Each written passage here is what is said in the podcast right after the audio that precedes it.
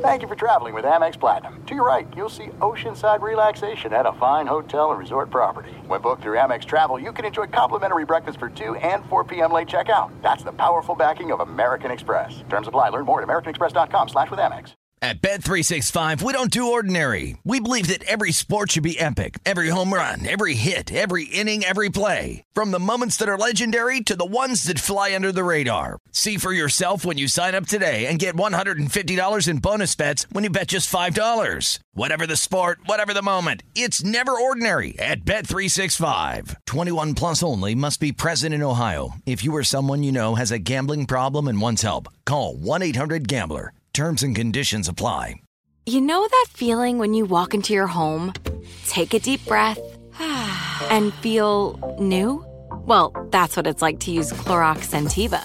Because Clorox Sentiva smells like coconut, cleans like Clorox, and feels like energy. It'll elevate any cleaning routine to not just clean, but also make every room smell like a tropical coconut getaway. Discover how Clorox Sentiva's powerful clean and refreshing scents can transform your space. Get yours in coconut or other fabulous scents at a nearby retail store. Hi, I'm Ron Barr, and this is today's edition of Ron Barr's Sports Byline USA podcast on the 8 Side Network. Mike Montgomery joins us on Sports Byline USA. I've known Mike for a very long time because he was down at Stanford for some 18 years, but he's a college basketball Hall of Fame coach now after coaching 6 seasons at Cal, 18 at Stanford, and 8 as the head coach at Montana. And he was also the head coach for 2 seasons with the Golden State Warriors. Mike, you grew up in Long Beach, California, went to Long Beach State. What was it that made you gravitate in the direction of coaching? Well, in my household, the thing that was most important was sports. And so I guess what would illustrate that would be that TV could not come on in our house before 5 p.m. in the afternoon unless it was sports. If there was sports, we could watch TV. So that kind of tells you what the priorities were. My dad was a athletic director at Long Beach State, played football and basketball and rugby at UCLA. My older brothers were both really good athletes. So that's just what we did. And I don't, at one point I think my parents thought maybe I'd do something else, get out of athletics, but I that was all I ever really wanted to do because when we were kids, we would go to the track and watch track meets, and we just grew up around it, so it's kind of what we knew. You know, when you think back to when you started coaching as an assistant first, but your first head coaching job was at Montana, and you think about what it's like today with the rules and the NCAAs, the kids, social media and everything, do you just kind of shake your head? How simple was it back in those days? Well, I didn't know what I didn't know. That was the interesting thing. I mean, I thought I had all the answers. I was 30 years old, and Montana was a great program. I mean, really well attended, a lot of interest. It was the show in town. Now football sort of is at the university, but then it was basketball, and it was pretty simple. You recruited kids, and you coached them, and they didn't transfer much. It was just you worked them and you tried to win games. They tried to get their degree. At that level, of course, kids weren't going on to the pros. At least most of them weren't. I had a few, but and I always thought, but again, and now it's been a number of years, that that's what college sports was supposed to be about.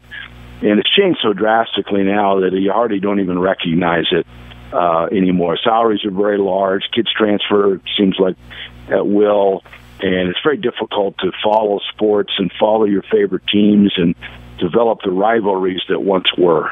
And also, how hard is it to recruit today compared to when you went into a kid's house? I mean, the questions you were asked back then when you started as a coach, even an assistant coach in basketball, and think about what it's like to be out on the road, what you have to battle because everybody's trying to get an edge, and then you've got people whispering in these kids' ears. I just don't know how anybody does it today. Well, it's a different generation, and of course I have to recognize that. My son, who's in coaching, of course, is part of that generation, and there were things that I did when I first started coaching that my dad didn't understand either. So it's kind of a generational thing, and just things evolve, and you just have to roll with those punches. But there's just so much more involved now. You know, the question was, will little Johnny get a chance to play, and can he get this degree? This is what we're interested in studying, and do you have any money at all that could help out so we could afford? You know, it was just different then. I thought it was a privilege to play college athletics. I still feel it is, but I don't think it's generally viewed that way. It's interesting. I had a long talk with Mike Krzyzewski, who I've known for a number of years, and certainly you know him as well. And I remember asking, I said, you know, Mike, you have a reputation for not screwing up a kid when he gets into your program. I said, what do you look for when you go into a recruit's house? And he said, sometimes it's one parent, sometimes it's two parents, but I always make sure I ask the parent a question. And then as they're answering, I look out of the corner of my eye and watch to see whether the kid is rolling his eyes or not when his parents are answering the question. I said, well, what does that tell you? He says, it tells me they respect authority. And I thought that was very interesting. What did you find was the thing that kids were looking for the most, and how did you try to read them as you were recruiting them? Well, I always felt like good students, typically kids that would do well in the classroom, meant that they were conscientious about themselves and what they wanted to try to accomplish. I thought that was really important. And that's an interesting point about the parents, because we did have kids. I can remember specifically where a kid was back talking or to his mother and telling, oh, Mom, that's not true. Don't you? You know, we just walked out. We didn't want any part of that kid. So that's a pretty telling thing when you watch a young person. And obviously, those 18 years at Stanford, we typically had kids from two-parent homes, very good structure, did pretty much overachieved in most everything they did. And I always felt those kids would succeed in basketball if you gave them a reason to work hard, a reason, and put them in a good environment and a situation that you could win with those kids. You became the head coach at Montana in 1978 after being an assistant for a couple of seasons, and you coached a couple of future NBA players, Michael Ray Richardson and Larry Kristoviak. Tell me a little bit about what you saw in them that may have indicated to you that they had a chance at the next level. Well, I was an assistant with Michael Ray when he was there. He was a phenomenal athlete. I mean, he was just a long-armed, 6'4", 6'5" guard that could really explode to the basket. He was, you know, not a great student and sort of out of his element at Montana, but he seemed to thrive there.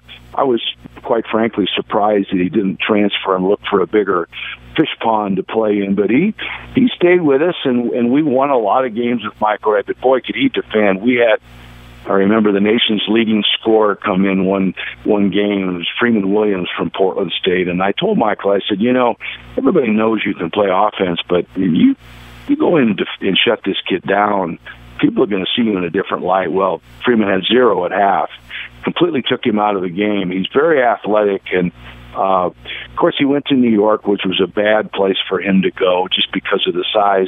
Red Holtzman was the coach and was an older gentleman that really wasn't going to spend a lot of time with the younger players. And, you know, Michael got it caught up with the wrong people, and I think the rest is history. But, boy, could he play. He was everybody that played against him in that league marveled at how athletic and how quick to the basket he was. After those 8 seasons at Montana, what was the motivation for you to go to Stanford? What type of, you know, vetting did you do when looking at that program?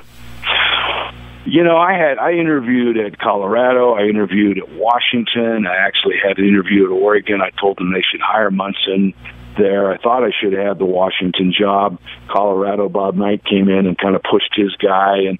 But it got small. The town just got small. 8 years, you know, pretty soon people start to want more and so forth, and was looking for a bigger challenge. And oddly enough, when the Stanford thing came up, I had applied 4 years prior when Tom Davis got the job, and Andy Geiger remembered me, and we'd had pretty good success. And it was just like, I mean, of all the places that you could have ended up. Now, I know they hadn't had a lot of success, but what an unbelievable institution. For me, from Long Beach State, Montana, to end up as a head coach at Stanford, I mean, I was just in awe of the place for the first two or three, 4 years. It was an incredible experience. But the dynamic was certainly different there as far as the recruitment of athletes. I know in talking with Bill Walsh and when I was doing the play-by-play on the football team, they could not get some of the athletes because they weren't academically, as up to speed as maybe other colleges and universities. How did you approach that challenge? Well, you have to understand the place. Anybody that goes into Stanford and tries to beat the system or find a way around it's just not going to succeed. You have to understand what the school stands for and what they want. There are plenty of kids out there, but you have to really work to find them. And when you do, you're going to have an excellent chance to recruit them. The first admissions director that I had, Jean Fetter, she was a tough gal, but I really liked her. I think she explained things fairly and let me know what we wanted to do there. And, of course, I inherited a great group of kids with Todd Lichty and Howard Wright, Eric Reveno. We had a great group of kids that just they wanted to win. And we were able to play a system that allowed them to win, but it's not for everybody, and they do not compromise with their standards. That they want to have student athletes that can do the work, and it works. The system works very well for them. They've been able to establish across the board excellence in both academics and athletics. Well, we have a minute before we have to break, Mike, but did you have to adapt your philosophy, basketball philosophy, in order to get maximum output from the players that you did have? You know, not really. The way I like to play with big, strong kids, an inside-oriented game with Eric Reveno and Wright, and then, of course, we had the Collins twins, and, we had Mark Madsen, we had Curtis Borcher. We had good big guys. All of them went on to have pro careers. So, it worked really well for me. I think when Tom Davis had left, he was concerned that he couldn't recruit the type of athletes that he needed to press and play the way he wanted to play. But it fit right into my strength area, and it couldn't have been a better situation for me. Mike Montgomery with us, College Basketball Hall of Fame coach who coached 6 seasons at Cal, 18 at Stanford, and 8 as the head coach of Montana, and also coaching in the NBA with the Golden State Warriors, which we'll talk about in the next segment. But his Stanford teams reached the NCAA tournament 10 straight times between 1995 and 2004, and they also reached the Final Four under Montgomery in 1998, the school's first Final Four appearance in some 56 years. So we'll talk about that as well as we continue across the country and around the world. Good to have you with us here on Sports Byline. You're listening to Ron Barr's Sports Byline USA podcast. There's no distance too far for the perfect trip. Hi, checking in for... Or the perfect table. Hey, where are you? Coming! And when you get access to Resi Priority Notify with your Amex Platinum card... Hey, this looks amazing. I'm so glad you made it. And travel benefits at fine hotels and resorts booked through Amex Travel. It's worth the trip. That's the powerful backing of American Express. Terms apply. Learn more at americanexpress.com/withAmex. At Bet365, we don't do ordinary. We believe that every sport should be epic. Every home run, every hit, every inning, every play. From the moments that are legendary to the ones that fly under the radar. Whether it's a walk-off grand slam or a base hit to center field. Whatever the sport, whatever the moment, it's never ordinary at Bet365. 21 plus only. Must be present in Ohio. If you or someone you know has a gambling problem and wants help, call 1-800-GAMBLER.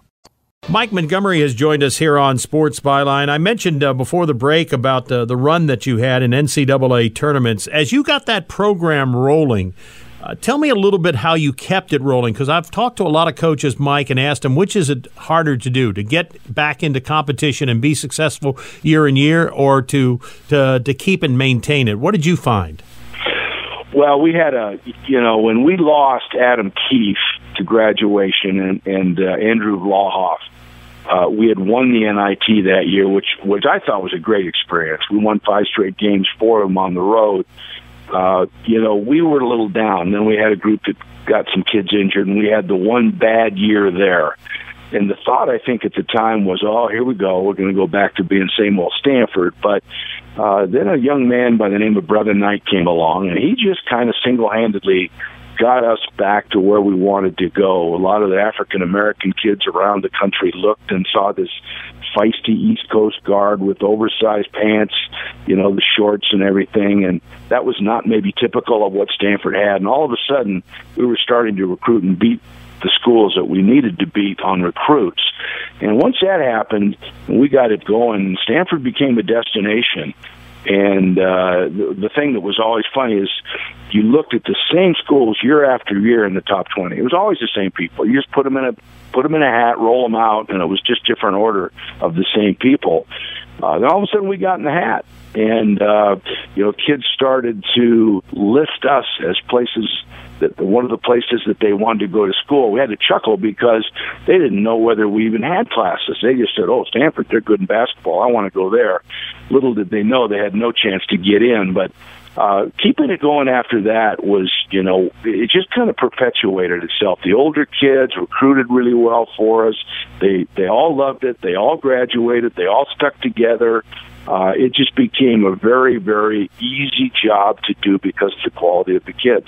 You know, it appeared to me, Mike, and correct me if you think I'm wrong, as I watched you coach at Stanford over the years, is that they listened. They were coachable kids, and they bought into whatever the system was. They bought into the team concept. Am I correct in that?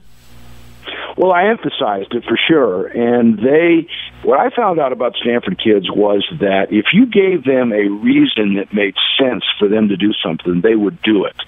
Now you couldn't just tell them to run through a wall without a reason that didn't make any sense, but if you gave them a real reason that made sense to them, they would do what you asked them to do. They were used to doing what they were supposed to do.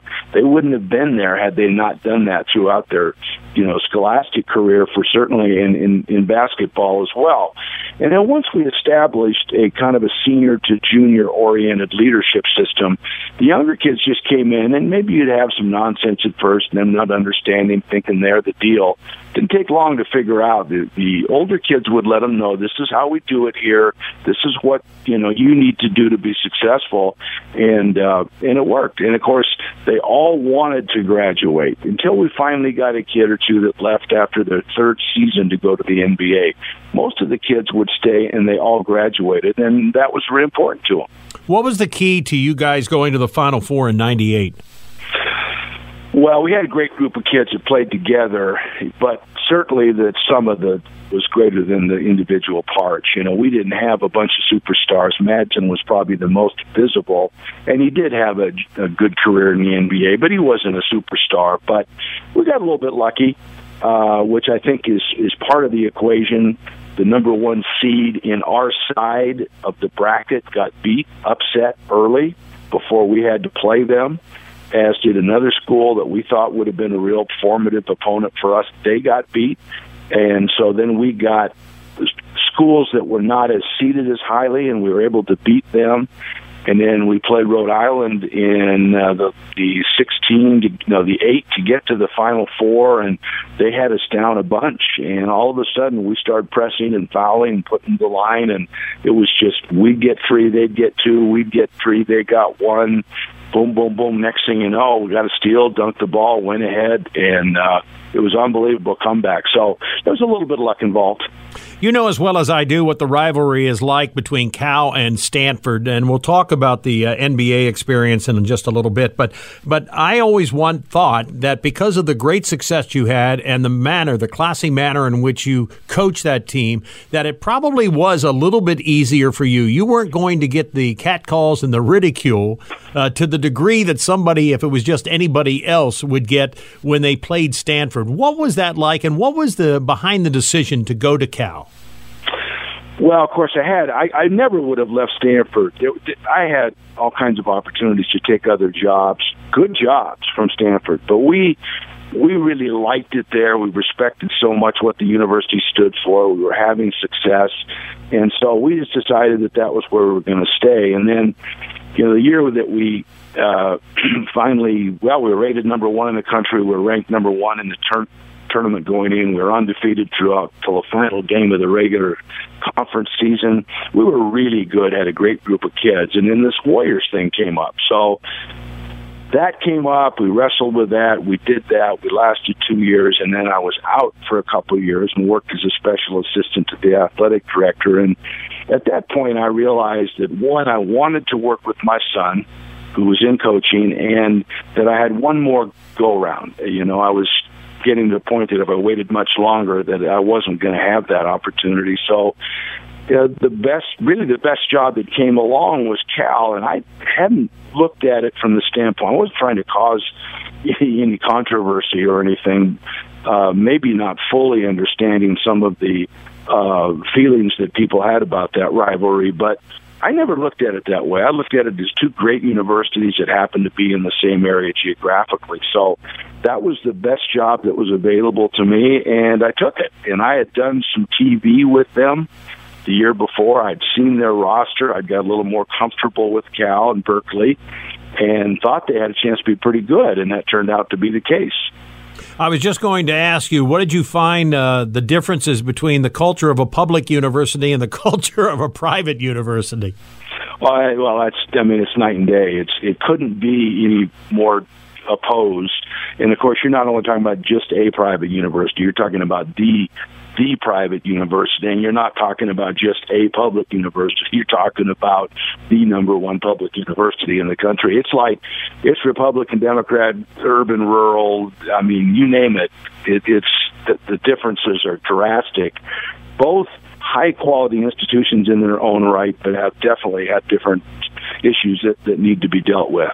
You know, people always talk, coaches always talk about, and you look at Billy Donovan with Oklahoma City and others that have made the jump to the NBA, and I've often wondered what is it that entered their thinking to make them wanting to do that. But I suppose since if you're goal-oriented, as most people are in sports, then that's understandable. Tell me about your thought process about professional basketball. Well, it wasn't for me, I don't think. I think that at the end of the day, I'm really a college basketball coach. What I believe, the things that I believe, how I deal with the players, they're pretty much a college-oriented coach. Although I think I just started to figure it out when I was let go. We didn't have a great roster. We didn't have a team that was going to win. And in the NBA, if you don't have a roster that can win, you're not going to win. Talent wins in that league way more often than not. And you have to deal with the players a certain way. I think experience of having either played or coached in the NBA prior to being a head coach is invaluable because it's a different animal. It's a players' league, and I didn't really realize that. You watch coaches, they don't say much to the players in terms of when a game's going on, in terms of instructing or coaching or getting on kids. They just don't do that, and that wasn't my nature. But you know, the Golden State Warriors now are such a different type of team from what we're used to seeing in the NBA that it really renews your hope in the whole process, because great group of kids, coach that really relates well to them. They're playing pretty good team basketball. It's fun to watch. Mike, when you think about that professional experience, do players at that level actually accept coaching? Some do, some don't. I think that there are a fair portion that don't want to listen, and they're very difficult, and it makes your job very hard because there's constant confrontation and conflict, and you've got to always talk to get them going. Guys get in contract years, and they want more playing time. You've got agents. There are some guys that are receptive to coaching, but it's a different way of coaching. It's a different thing and a different approach to the way you approach them. Part of the thing, too, and in all fairness, they're men now. And, you know, they make a lot of money, and they are men. Now, not all of them act like that. And you see around the league some of the players that cause problems that are impossible to coach, and you see the coaches don't last very long because the one thing, there's a sense of entitlement in the NBA that exists, and it's never their fault, really. It's at the end of the day, when you start looking around for a reason why you lost, it's always going to come back to the coach. And that's just the way it is, and everybody that's in the league understands that. Mike, I want to thank you very much for joining us, talking about your life and about your career. I've known you for a very long time, respected you as long as I've known you, so thank you for sharing all of that with us. Take care, my friend. All right, thank you very much. Nice talking with you, Ron. And again, Mike Montgomery, he was named the Naismith Basketball Coach a number of times. Certainly in 2000 he got that award, and he coached for a number of years very successfully. We've got you on Sports Byline. You have been listening to Ron Barr's Sports Byline USA podcast on the 8 Side Network. At Bet365, we don't do ordinary. We believe that every sport should be epic. Every home run, every hit, every inning, every play. From the moments that are legendary to the ones that fly under the radar. See for yourself when you sign up today and get $150 in bonus bets when you bet just $5. Whatever the sport, whatever the moment, it's never ordinary at Bet365. 21 plus only. Must be present in Ohio. If you or someone you know has a gambling problem and wants help, call 1-800-GAMBLER. Terms and conditions apply. This is it. We've got an Amex Platinum Pro on our hands, ladies and gentlemen. We haven't seen anyone relax like this before in the Centurion Lounge. Is he connecting to complimentary Wi-Fi? Oh, my. Look at that. He is. And you will not believe where he's going next. The Amex dedicated card member entrance for the win. Unbelievable. When you get travel perks with Amex Platinum, you're part of the action. That's the powerful backing of American Express. Terms apply. Learn more at americanexpress.com/withAmex. You're a growing business, which means you need every spare hour you can find. That's why the most successful growing businesses are working together in Slack. Slack is where work happens, with all your people, data, and information in one AI-powered place. Start a call instantly in huddles and ditch cumbersome calendar invites. Or build an automation with Workflow Builder to take routine tasks off your plate. No coding required. Grow your business in Slack. Visit slack.com to get started.